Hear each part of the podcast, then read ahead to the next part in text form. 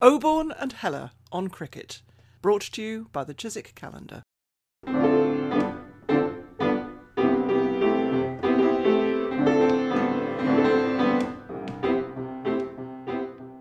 Hello, it's Peter Oborne on what is almost a spring day in Wiltshire. Hello, it's Richard Heller. It's not a spring day in southeast London, it's cold and damp. It's uh, also uh, should say Saturday morning, March the 5th. Uh, saying that because we're very glad to be rejoined by Cobus Olivier, the CEO of the Ukraine Cricket Federation, whom we spoke to last week in besieged Kiev. But Cobus, we're very glad to see you again. Uh, you're not in Kiev anymore. Where are you? Hi, guys. Good morning. First of all, very nice to see you again. Nice talking to you. Um, yes, since we spoke last time, I managed to get out of Kiev. I got a ride to take me and my dogs uh, to. It's a it's a small little town, probably the size of Canterbury, maybe a bit smaller, uh, or Taunton here in the in the west. Um, just just to the to the left side of Lviv. Uh, it's called Ivanko Franciskiv and uh, I'm here now with my dogs. Uh, they have a in a school here. They've turned it into a refugee uh, shelter. So there's uh, a, a, about five families from uh, that came from Kharkiv. Uh, when you know Kharkiv is getting bombed, so five families, children, old grandmother, they all here with me, and we're in this little old building. It's more than 100 years old from the Soviet Union, three floors, and it's myself and my dogs and the five families here. Uh, and we've got a bomb shelter at the bottom. We share a, a kitchen and two bathrooms. So for now, we we safe, uh, as safe as we can be in Ukraine. Very glad to hear this, Cobus. Um, how long did it take you to get there from Kiev? Yeah, it was about an 11 hour drive in the car, and we went through probably at least 20 roadblocks. About every two kilometers, they had a roadblock where they had Ukrainian soldiers. They searched the car, they look at the documents, the driver had to get out. Uh, so um, it was an absolute exhausting drive. We've read reports in British media of absolutely indiscriminate um, bombing and shelling by, by the Russian invaders. What sort of evidence did you see of, of, of the war in um, and the invasion on, on that journey? Well, uh, uh, no, uh, nothing, because I came out to the west, uh, the mm. route that everybody, that's the big escape, escape route now to the border. Uh, most people go to Poland, and then next to Poland, you've got the uh, this Hungarian border, Moldova, and Slovakia. So millions of people, literally millions, are now streaming there. One of my friends from South Africa, the same driver that brought me here, is now helping him and his family out today. Uh, they left early this morning for Lviv. They've already been on the road for four hours, and he said they they hardly moving. They're sitting in ro- just jam-packed roads leading to the west to the borders of Poland. But uh, I, yeah, I, I, we didn't see any shelling or anything. But you're very aware you're in you, you're in a war zone. You know, everywhere military presence, soldiers, roadblocks. Uh, they're still building more with sandbags. They're building barriers on that road because that's the road that the Russians will come if they're going towards Lviv from Kiev and from the east and the north. So everywhere they're building uh, uh, with sandbags, they're building more barricades and that. So you you understand you're in a war zone. Must ask about the dogs. A lot of listeners want to know about the dogs. How are they doing after the uh, after the journey? Shame, Richard. Thank you so much. Now yeah. the dogs are uh, getting settled in here this morning. We've been here for three days. Uh, we went for our first little walk this morning. I took them two at a time uh, in pairs and they walked around. They're getting used to their new environment, the room. I spend as much time as I can with them. And as long as we're together, when I'm with them, they're pretty calm. I play them a lot of music. I love Hauser, the cello players music. So we're listening at night, and this morning we listened to cello, to to Hauser music, and and that calms them down a lot and they're getting into a routine again. But thanks so much for asking, Richard. I appreciate it. Cobus, we've also got here a, a very great Indian journalist, Sharda Ugra, who's going to join us for the majority of the program. Uh, and I know that she has been following the story of the Indian students uh, from India, uh, and perhaps we can we can introduce you, Sharda. This is to introduce you to Cobus, and perhaps you would like to I know you expressed an interest beforehand in talking about India, Indian students in, in, in Ukraine. Hi, Cobus. Good afternoon. I'm uh, speaking from Bangalore. It's so astonishing that you found this huge connect between the students that are there in the tens of thousands and, and, and the cricket that you run. And, and uh, going by what I was told by both Peter and Richard, that they are very much part of uh, your cricket community. We are hearing various stories about them. What has been your interaction with them? Your, you know, your your cricket friends that are there. Uh, how do you think they're doing? And what's going to come of this? I mean, do you think that you will be able to return and cricket will return to Ukraine and to the incredible work you do? Yeah, first of all, very, very nice to meet you. I've been to Bangalore uh, yeah, you're very lucky to be there. I would much rather be in Bangalore right now than sitting here. But to answer your question, yes, I've been in daily contact up to four, five times a day with Zach. Uh, he's, he's on our cricket committee and he uh, is employed by Mr. Hardeep Singh, our president. And a, a very short background, Mr. Hardeep Singh, our president of the Ukrainian Cricket Federation. He set up this whole business in Ukraine. Uh, he came here as a young student when he was 19. He married a Ukrainian lady. They've got kids, and he set up this company, Bob Trade, and they bring in the majority of the Indian students uh, that comes here uh, to study medicine.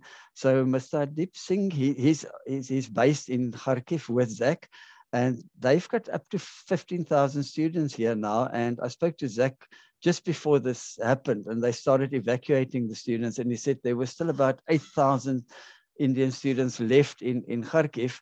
And uh, yeah, I mean, these guys are my family. We, are a cricket family. I'm part of them. I've been there for every tournament. I go up to Kharkiv. I stay there. I'm a guest there at the tournament. They put me up there, look after me. So I'm obviously incredibly concerned about them, you know, especially at that age to go through this. And Zach has given me daily updates. Uh, I've spoken to Mr. Singh about four times. He's been busy uh, you know, trying to look after the students, getting the last ones out, and they used to went down in the bomb, uh, bomb shelters. But Zach told me um, him and his family, he's got a wife and a young kid, they were stuck right next to the hostel where these students were. Uh, he said in that specific hostel that Mr. Hardeep Singh built for them, uh, right next to it, there's one of the subways, and that was their shelter. And him and his uh, uh, family were with the Indian students. He said that whole subway was just Indian students. Um, he said they were all down there, and they spent three and a half days down there. They were allowed to go out a couple of times to quickly go to the supermarket, but then the supermarket ran completely out of food and water. So they, they, they closed the supermarket. So, you know, for for a long part of that time down there, most of them had no, if they, the food that they didn't take with them or water, they were completely out of, out of food and water there. Uh, and he said you could just hear non-stop right through that last night. You just heard the, the, the, the, you know, machine gun fire explosions. He said it was absolutely horrific. And, uh, you know, he said they went through hell, these poor students. And, uh, then yesterday uh, they evacuated. They got buses for them, um, and I, I, just got. He went off the air for a while, and this morning he contacted me and he said he's back online. They on a bus. Uh, the students that were left behind, they all in a convoy of buses on their way to Lviv. They're just outside Lviv, and then they will cross the border into Poland. Uh, and I presume from there they will go home back to back to India but I asked him about that, about sort of the cricket future, what will happen. He said, Cobus, Kharkiv is, is gone. They blew up most of the university. It's almost been reduced to, to, to rubble. And he said also, um, they, they, after this, there will be no education market in Ukraine. You know, nobody would want to come and study in Ukraine uh, because, in all probability, um, realistically, it will be under un, under Russian sort of call it a puppet, puppet government, but it will be controlled by Russia. And after what happened, yes, it, there'll be no education market. So the reality is, we probably won't get stu Indian students coming back to Ukraine. There's probably better places then or safer places for them to go to. So as far as our cricket future is concerned, uh, you know, our senior cricketers, I'm afraid that could be very much uh, the end. I don't want to be too negative, but if I'm being realistic, uh, they, those people are our cricketers, our senior cricketers. Um, the junior cricket, it's Ukrainian kids, they'll be here. But our senior cricketers will basically you know, we won't have a pool of cricketers anymore um, if those students don't return. And they are the ones playing cricket here at the senior level, the tournaments. So realistically, I think that could be, I don't know, that for the foreseeable future, that could be very much the end of our senior cricket. Well, Cobus, thanks so much for coming back. Do stay safe. Look after yourself and your dogs. Thank you so much. Next week, I can update you on what's happening to our Indian cricketers. Hopefully, they'll all be back in India by then. Uh, they would have made their way from Poland, so I can give you an update on our Indian cricket players as well. Thank you very much, gentlemen. Absolute pleasure, and I love talking to you. Thanks so much from me and my dogs. Uh, and to Sharda, I just want to say, lovely meeting you, and thank you for joining me all the way from Bangalore. Uh, it's an absolute pleasure to talk to you and, and I will keep you informed personally if you want to about our cricket players if they make their way safely back to India. Lovely meeting you, Sharda. Thank you so much. Thank you, Cobus. Thank you, Cobus. Stay safe. All the best. Thank you. Goodbye, guys. Thank Goodbye, you Bye, very Cobus. Stay, Stay safe. well. Bye bye. Bye bye. So, Sharda, how's the story of the your Indian the Indian students we are hearing about? How's that been reported in India? Peter, that has been the main story in all the papers on our television. Uh, there are elections, state elections going on, but the lives of the students that are there literally caught in this war zone. Uh, that's what's been, uh, uh, you know, absolutely foremost in what's going on. And uh, unfortunately, one of the students who was at Kharkiv, he he was killed, and and there was another student a few days ago who was attacked, and but he's in hospital and he's, he seems to be okay. A lot of the students are in this town called Sumy. That's the last last sort of uh, it's on the border with Russia. So and they are and uh, what's happening now because of social media, they're sending across emails, videos, you know, tagging people that they can to say just help us, get us out of here. And um, there is there is sort of a what they call an evacuation, but if if you are evacuated from what is a troubled zone, what is a war zone. You're not evacuated from the border where you've basically, uh, you know, uh, risked your life to reach, which is traveling through the day or traveling on any other kind of transport or, or trains or whatever it is. And there is that as well going on as to how the situation has been handled. Uh, whether the Indian government gave them the advisory to leave in time. It was apparently something like almost uh, 10 days or 12 days after the US started uh, issuing their first advisories.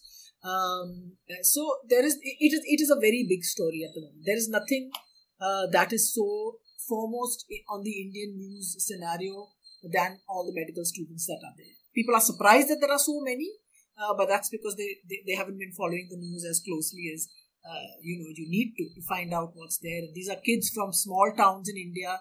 Uh, these are uh, kids who who uh, didn't make those crazy grades you have to make to get into co- government colleges that are medical colleges, and the private colleges are very expensive. Uh, the cost of an education of a medical degree in say places like Ukraine and, and other countries in uh, Eastern Europe is about one third of what it costs in a private uh, medical college in India. That's why these students choose to go. Sharda, you're uh, particularly well informed about uh, the news the students and indeed about the um, political news in India in general. You're one of um, India's leading cricket journalists, but you also write about um, many other matters. Uh, you've also um, written particularly well about the way that um, Indian politics have uh, interacted and interacted increasingly strongly with um, uh, Indian cricket especially under the Modi government. Is the handling of the um, evacuation students and indeed it, the Modi government's entire attitude to Ukraine, has that become a political issue in India? Is that a, um, uh, the opposition parties um, exploited it against the government at all? Uh, I think the evacuation at the moment is an enormous uh, uh, story because there are comparisons with what has happened under the same government. Uh, no, no, nothing. Uh, when they evacuated something like four thousand students, uh, I think when Crimea, when the Crimean crisis was on, uh, the same government, this is the BJP government, Hmm. got about 4,000 students out. And what they're doing at the moment is just ramping up their supposed evacuation by having ministers, uh, four ministers flown over, videos of them taking talk, talking to these students and saying we are here and this is all because of the prime minister that this is happening and let's cheer for the prime minister and you know it's turned into this sort of performance industry almost, or this, this little performance capsule uh, which seeks to glorify the prime minister. And that is the difference between what what it was not so long ago, literally about say seven years ago, and uh, what we are seeing today. It's very strange as to how it's playing out because when when Saddam Hussein attacked Kuwait, India evacuated 175,000 people by the national carrier Air India without fuss. At a time when the country was not a political, it was not an economic power or whatever it is. You know, so what this government doesn't want is an institutional memory of what the country was like before they came to power. I mean, one of the areas, uh, Sharda, you've really written in a dazzling way about is the uh, BJP, the ruling uh, BJP party, and cricket politics. I mean, here's one um, phrase I we've plucked out of a recent article of yours. Indian cricket is being marinated in the ideology of the ruling regime. In this case, the Bharatiya Janata Party, the BJP, or or this. Cricket is merely one of the many engines in the BJP's dream of cultural expansion. I think a lot of people in in Britain, or and cricket lovers among them, aren't quite as aware as we should be of what's happening in India at the moment. What is going on at the moment, Peter, is that we are watching for the first time, I think, in the history of through the history of Indian cricket and what's happened in the past is uh, the entrance of pure politics into cricket. This is not to say that political parties have not been involved with cricket and the Board of Control for Cricket in India. Of course, they have been. All of them have been. And the moment the money's gotten uh, more because broadcast rights in the IPL, uh, they've all got more interesting. But at this time, it has become like I've written about that uh, they want to establish literally cricket as one of their many sort of cultural tools that they're going to use. So you see the world's largest cricket stadium being built. Uh, you see the secretary of the BCCI is uh, a gentleman by the name of Jay Shah, who is the son of the number two uh, political figure in the country, uh, Amit Shah, who's the home minister and uh, you know Narendra Modi's right hand man, the prime minister Narendra Modi's right hand man, and you just see uh, that the power center, which would have been any other place, because in the uh, which would, could have been in Calcutta or it could have been in Chennai or wherever it was, it has moved to this place. Now, Jay Shah, for example, both Jay Shah and Sourav Ganguly, who's the president at the moment, uh, if you go by the new BCCI constitution, they should not even be in those positions because their term has is lapsed. But the courts are sitting on that appeal that has gone up to say that these two gentlemen should be around and they are continuing uh, their duties. And around them, what has happened is this over the last, say, definitely more than five years, I would say, or seven years, it's just slightly before, is that there has been this little uh, uh, almost um, courtiers around Indian cricket that are there in the form of commentators, former players, the media, uh, which is not going to call out and point out these things because it's uncomfortable. Uh, because you have, uh, you know, because the, the stakes and the earnings from Indian cricket are so huge that you don't want to spoil your little empire that you have created around what Indian cricket is at the moment and so on.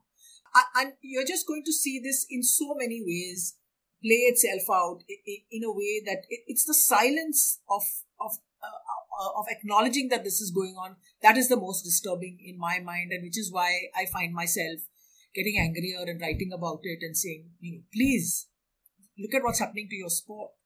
Before you know it, it'll have turned into something else. Which makes what you're saying there is so important. Uh, and it's what you're saying is that there's been a repudiation uh, on the part of Indian cricket in the wake of Mr. Modi's arrival of their, that glorious multicultural vision of Nehru and Gandhi uh, 70 years ago and turning into something else, which is um, uh, centered around one uh, political party.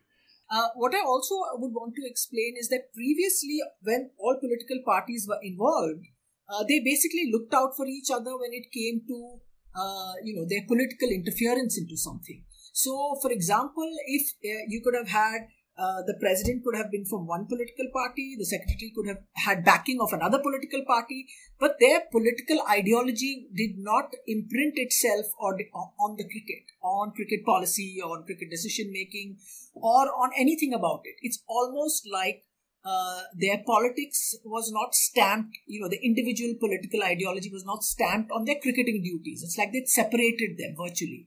And it was, I, I used to call it an all party buffet. Anyone could come and be and, and get the best out of Indian cricket, but your politics didn't play, uh, yeah. didn't sort of put its stamp on it.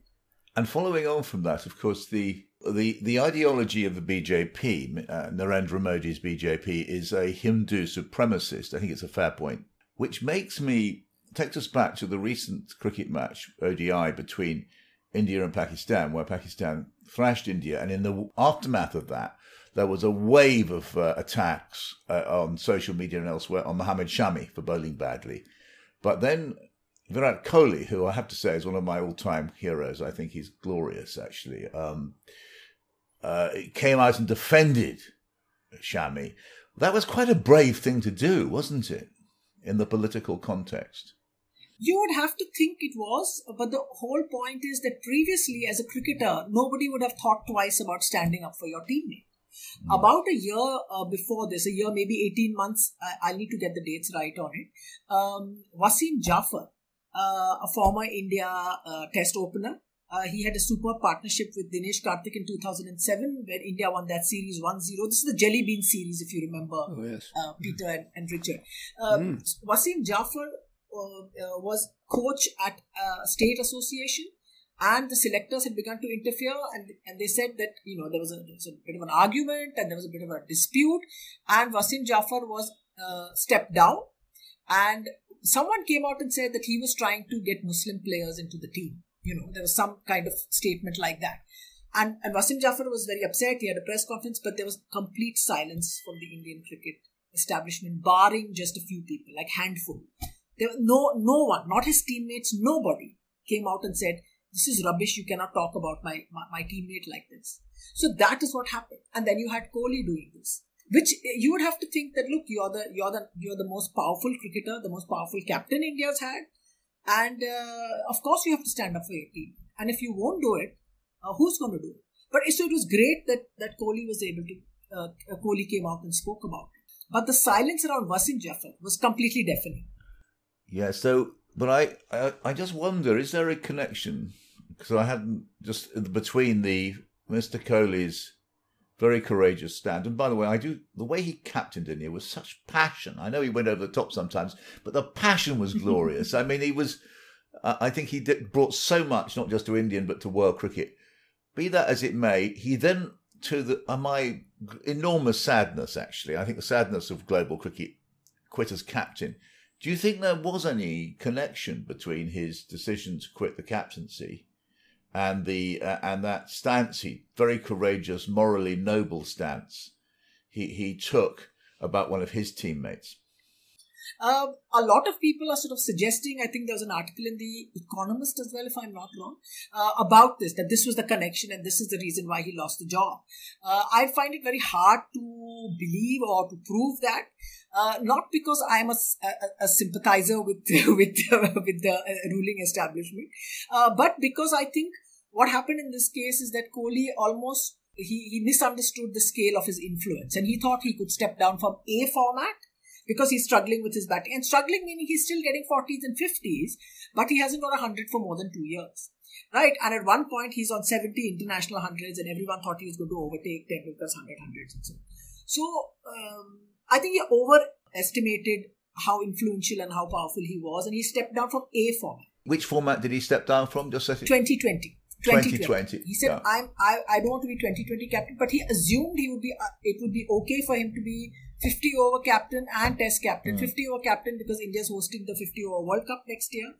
Uh, and the other point uh, that you made, Peter, very quickly about you know Kohli being this sort of energetic and so on and so you know this this this kind of captain that you and player that you loved watching because of his energy and so on.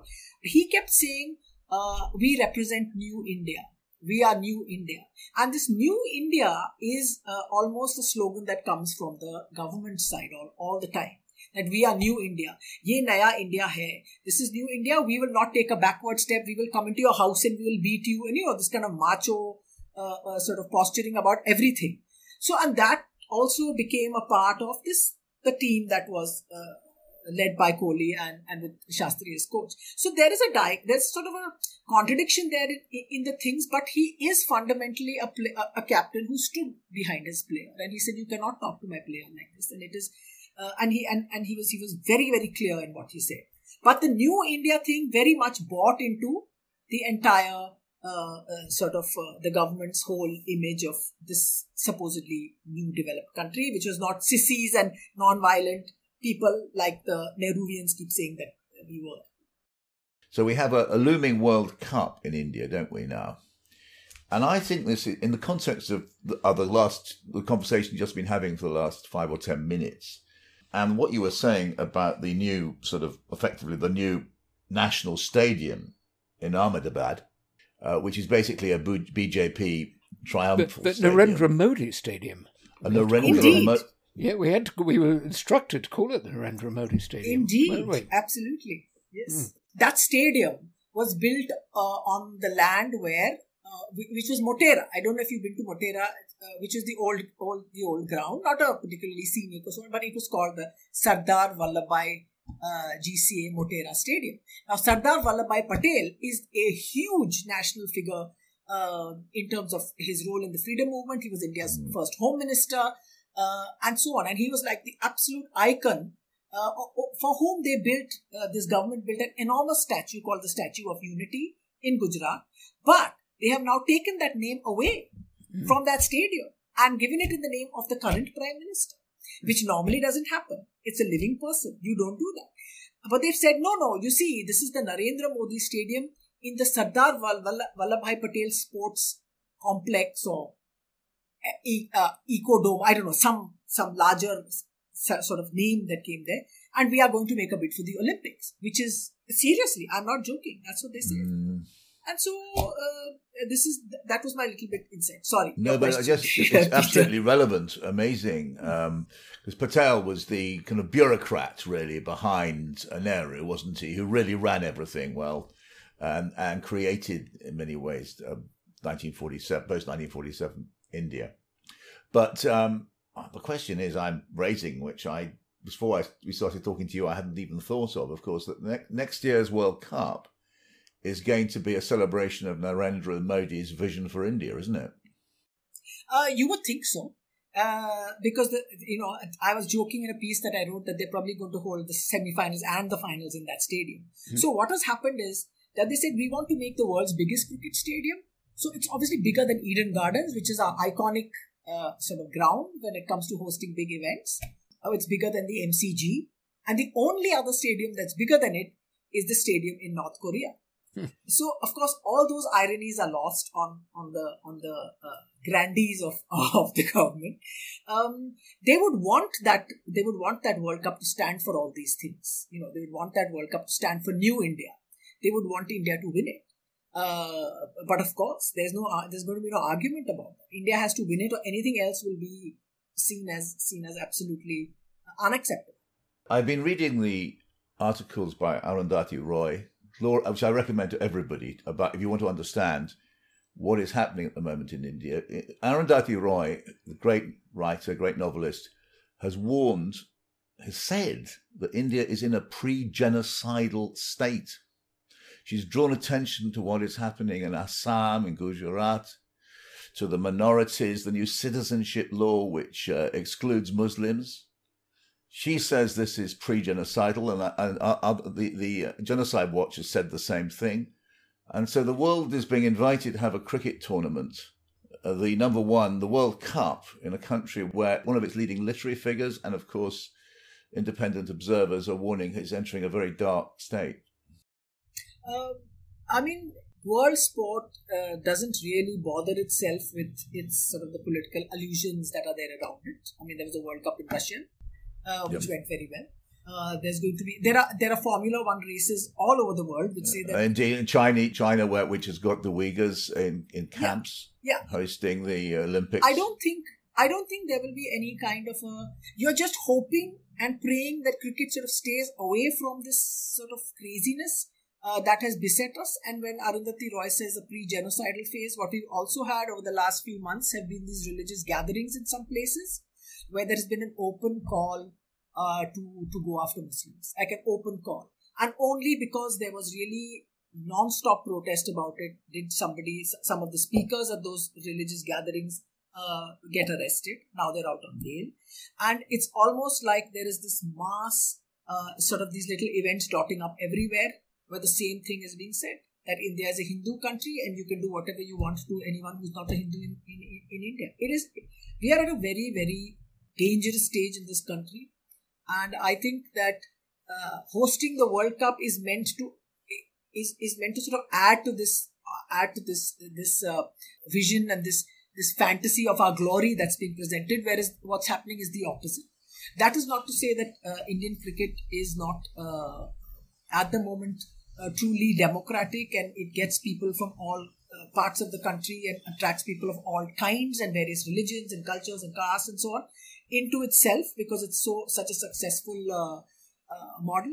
But how you know do you remember the time when they kept running the IPL when there were those horrific scenes last year of the second wave of covid that is how disconnected Indian cricket can sometimes be. Sometimes it's part of the nationalist project, but it is not. Things are not looking good outside. Oh, please don't mix politics and cricket. You know, you get into those kind of uh, discussions, and um, uh, it, it, it, was just horrific what went on last year with the IPL.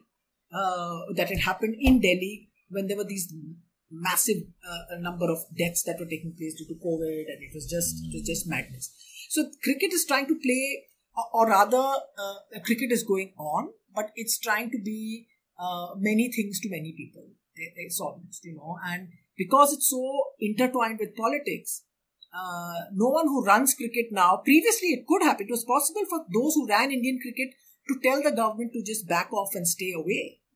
At this point in time, it's just it, it, the government is running cricket. I mean, I mean, I'm, I'm speaking sort of very, I'm overstating things, but uh, the past is, is no longer that past disconnection between the Indian state and, and Indian cricket no longer holds. Have, um, remembering the past of Indian cricket, have any ex players tried to resist this process of the takeover of uh, Indian cricket um, by the ruling party? Uh, no uh, even in terms of simple things like talking about it, mm-hmm. there are very, very few people on social media that are coming out and talking about this and saying this is wrong, what happened to Shami is wrong. And it's literally like you can, I can like count them in one hand. Uh, yeah, the younger players, definitely not the, uh, and Bishan Singh Bedi, uh, God bless him, he has been unwell for, for a bit, but he's fine now.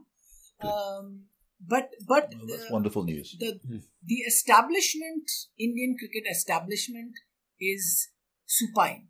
I don't know if the word is supine is correct, but it's that's what it is. Yes. Mm-hmm. Uh, and and uh, there are very few. We know who they are, and uh, it's almost like if you name them, you're inviting you know trouble on them again. So I won't take names, but we, but there are very few. It's literally five or six people that are able to see it, and it's not that they're, they're saying and they get attacked on social media and they get told and they get everything, but they're still they're still saying this is wrong. What's happening?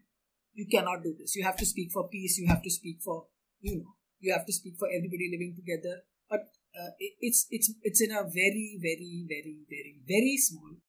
And these people, uh, these resistors, have suffered or would suffer. You know, uh, would they suffer as players or later as coaches or commentators um, for for standing up, for making a stand? Would they pay a direct penalty in that sort of way? I think they would uh, I have spoken to one of them and he said, listen, you know what it's like. So I said, no, you tell me what it's like. He said, I'll tell you when we meet. But it's, we haven't been able to meet. Uh, but, but you, you, you'll see it. You'll see it sort of popping up everywhere. And, but, but they may not get commentary assignments because it's seen as trouble.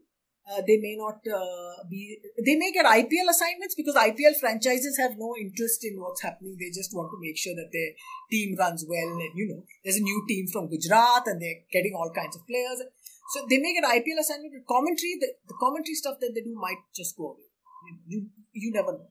Uh, because the BCCI owns the commentators, or rather, they they are the ones that that uh, uh, appoint commentators for matches that are for India games they won't say anything. And, and commentary contracts are extremely lucrative. Mm. And it's like you're thinking, and at one point, it's about how much money do you want to earn? Don't you have enough? And then won't you be able to make more or a decent amount? A decent amount, not a crazy Indian cricket amount, if you're doing something else elsewhere. But of, of course, it's, it's not like.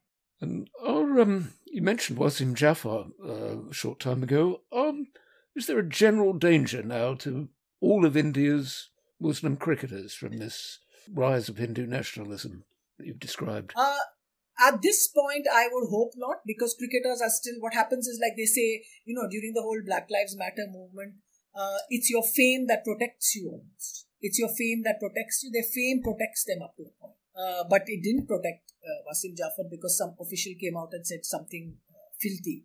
Uh, but your fame protects you. Mohammad Shami gave a very interesting interview uh, to the Indian Express newspaper. I don't know whether you saw it. And they have these sort of exchanges. And he said, you know, the people who troll me and who abuse me, they are not fans and they are not Indians. And he came out and he said this. So you would you would think that they will be protected in a sense because of who they are, but you don't know at what time that will just tip over. You know, you don't know at what time uh, it will tip over. Yeah, just one little, as we know from history, again and again and again, it's just one little episode which Exactly. can spark some conflagration, and it's very serious. I wonder, um, uh, it is is it stretching things too far? I think it is, but you've written very interestingly about the uh, Azim Rafiq case in Britain, which of course shames English cricket. Uh, do you see comparisons between the treatment of Azim Rafiq uh, well, and and loads of other Asian players in this country, and what happened, uh, and what and the sort of mood in India now? I, I think, uh, uh, Peter, it's sort of maybe extrapolating it a little too much uh, to sort of jump the parallel between what happened to Azim Rafiq and uh, with, with what's happening here. There is still a certain innocence and a certain uh, charm about what uh, is believed that Indian cricket at the highest level, at the most elite level, can offer everybody who comes to it, you know, and your talent will carry you uh, a long way. Uh, you're getting players from, uh, more players from Kashmir, for example, uh, playing That's very in, helpful. uh, yeah. The IPL uh, because um, uh, and and Kashmir has gone through an absolute nightmare for the last seven eight years. In the last two years, its statehood has been stripped of it. So you are getting uh, that as well, and you would hope that talent still can be pushed through. Has a Kashmiri cricketer ever played for India? Yes, uh, Parvez Rasool is an off spinner. Off spinner, sort of batting all rounder, uh, spinning all, all. He played uh, a couple of one day internationals. He ha- he had a decent uh, run at the IPL as well. Uh, so they have played. Uh, but whether you can turn that into the Kashmiri public's uh, belief in what the state wants to do, it's, we are very, very far from that. And it's like we retreated 20 years compared to where we had gone, say, about maybe seven, eight years ago. It's like we've gone back to 1990 again. It's, it's literally that bad. Sean, I was particularly interested to hear your comments on the Narendra Modi Stadium in Ahmedabad and the fact it might be the setting of the final of the World Cup. In the last series India played against England, both sides had to play a test match there in conditions uh, where the air quality was ruled unsafe for people to go out in Ahmedabad itself. We've heard quite a lot from other guests, and we read about it in Wisden about the environmental threats to Indian cricket as a whole. Are these getting any attention in India, and is anybody trying to combat them? Uh, the environmental issues are, are absolutely not in, in, at the top of anybody's mind. Uh, at the moment, we are going to have a IPL team out of Ahmedabad uh, for this season. Uh, you know, so it, it's it's definitely not anything that has struck anyone as being worthy of even discussing. Never mind uh, administrators themselves. Uh, never mind. Uh, Sri Lanka actually at one point a couple of years ago in Delhi, uh, they were fielding with masks on because the air quality in Delhi was so bad, and uh, you know it became a big it became a big issue, and then it died down again. And, but I don't. I think cricket just sees itself as a money-making machine, and uh, if the, you have to make money with when the air quality is bad, if players are willing to play, who are we to stop it? And so the question of challenging this, and for say maybe the English cricket management to come out and say, listen, we can't play here, we can't play in this. What would have happened? What would the consequences be? You know, what would the ECB and the BCCI have talked to each other about? There are all those things. So it's it's quite a it's it's a minor issue uh, which it shouldn't be because these are athletes that are playing there, but but it is. It is. I, I think we ought to end this discussion. Two of the great, well, one of the greatest players who's ever walked on this earth, uh, Shane Warne, uh, has died, uh, and of Rod Marsh, who was absolutely charismatic and beautiful wicketkeeper, batsman for Australia when when I was growing up. I mean, perhaps we should pay some tribute to them. Sharda, what are they? What did Shane Warne? He for for, for us, he just reinvented cricket. Uh, what did he mean in India? He was a huge figure. Uh, you know, it's I, I I'm still in, in, a bit of shock, and he's younger than me, and I'm saying, you know, nothing makes sense. Uh, there was a beautiful i must say this because it's a i know it's a program that no one understand what i'm saying but i read a tweet written in hindi today by an unknown young person uh, who said the words he used because it's so lovely it said nishabd which means i'm speechless mm. man lagena sir bilkul means i can't get my my my mind to work i can't i can't pay attention to anything today and, and this is a young man from somewhere in North India who's telling you this. This is about Shane Warne. This is who he was. Uh, and I mean, I know that uh, I'm reading all the tributes that are coming out to him. I'm seeing for Australians what he meant, what he meant for English uh, or people because of his enormous impact in the Ashes. Uh, but I'm also seeing that he is a global figure. It's almost that it's like he was a world superstar. Like all of us uh, uh, saw him there all around the world. And he was so Australian, Australian, but he still belonged to the whole game. And what I found particularly moving about him after his post retirement is that, uh, uh, you know, people are saying he talks too much in commentary, you know, but what was fantastic about him is how he was able to literally interact and reach out to all the young spinners in the world who came to him. Mm. I don't think hmm. any leg spinner could uh, uh, could stop himself from going up to Shane Warne and, and, and talking to him about leg spin. Kuldeep Yadav put in uh, sent a really beautiful uh, tribute in his in his tweet. The the, the left arm uh, orthodox uh, leggy in, in, in India he did. There's Rashid Khan. There are all these guys for whom Shane Warne was the North Star, and he was accessible and available and free to share. That was just a wonderful, generous side of him. And I just want to finish with one quick story. Um, so at one point in time, I think maybe this was about in 2005, 6, 7, around that time, Anil Kumble had sort of developed his googly. And Anil Kumble was always criticized for being, oh, you're not like, you know, you don't turn the ball or whatever. And he'd and he was talking to Shane Warne. He said, "Look," and and and, he, and he, they chatted about it. And he worked. And he said, "Look," uh, he said, "Look, you know, people are going to know that it's like they'll be able to see it." So Shane Warne says, "He said, yeah, but they have to play it. So you still have to bowl it. So just go ahead and do it. You know, just go for it." So it was that kind of sort of generosity of spirit and of, of the knowledge that he had is just uh, is just uh, it, it, was just wonderful. And and those words in Hindi, I mean, nishabd is like I'm speechless. And I'm, I'm, talking a lot, but still, in your hearts, like you can't accept uh, what has happened. Indeed, a um, a heartbreaking loss, as you say, to many cricket lovers around the world. It's wonderful to hear that his he shared his magic with um, with so many people. Even shared his sort of technical secrets with um, with so many people. It gives one hope that his great legacy is going to move on. It's so tragic, isn't it, Richard? That mm. just I mean that the two men who reinvented leg spin bowling, Abdul Qadir and Shane Warne, both untimely ripped from us within eighteen months of each other. I wish I'd been at that dinner party which um, Abdul gave to young Shane Warne, uh, the one where we heard it from him, where they sat on the on the floor after the meal and just exchanged deliveries at each other oh. for, for two hours. What a wonderful, wonderful thing that would have been to to witness. Yeah. Oh, Jerry, me. That's yeah. what a what an event. It's like Einstein talking to Turing or something. yeah.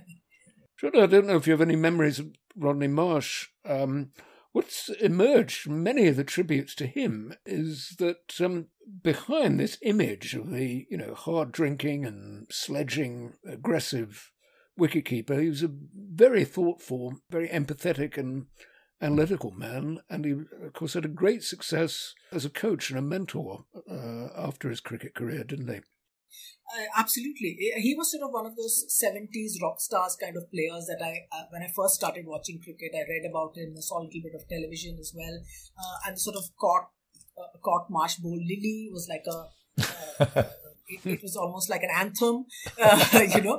And uh, his his his yeah. partnership with India is also very interesting. Yeah, yeah. yeah. so, Marsh Bowl uh, Lillee is actually more common. Um, it's the most common dismissal by a wicketkeeper. Yes. Mm. Yeah, ninety-seven times or something like that. Uh, so the interesting thing about Marsh in India, I have to point out here, is that Uh, he was the first di- director of the National Cricket Academy when it was set up in India about 20 years ago.